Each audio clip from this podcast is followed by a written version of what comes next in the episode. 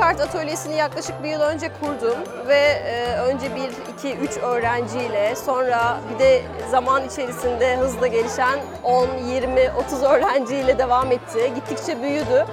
Bugün 23 Nisan Çocuk Bayramı ve Çocuk Bayramı'nı e, değerlendirmek ve bütün çocukları bir arada rengarenk görü- e, düşünceleriyle tuvale yansıtmalarını istedim.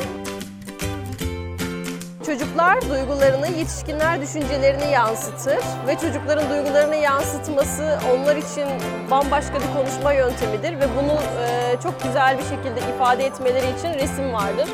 Bu resmi de hayata geçirmeleri için, renklerle oynamak, bütün düşüncelerini aktarmaları için ben buradayım.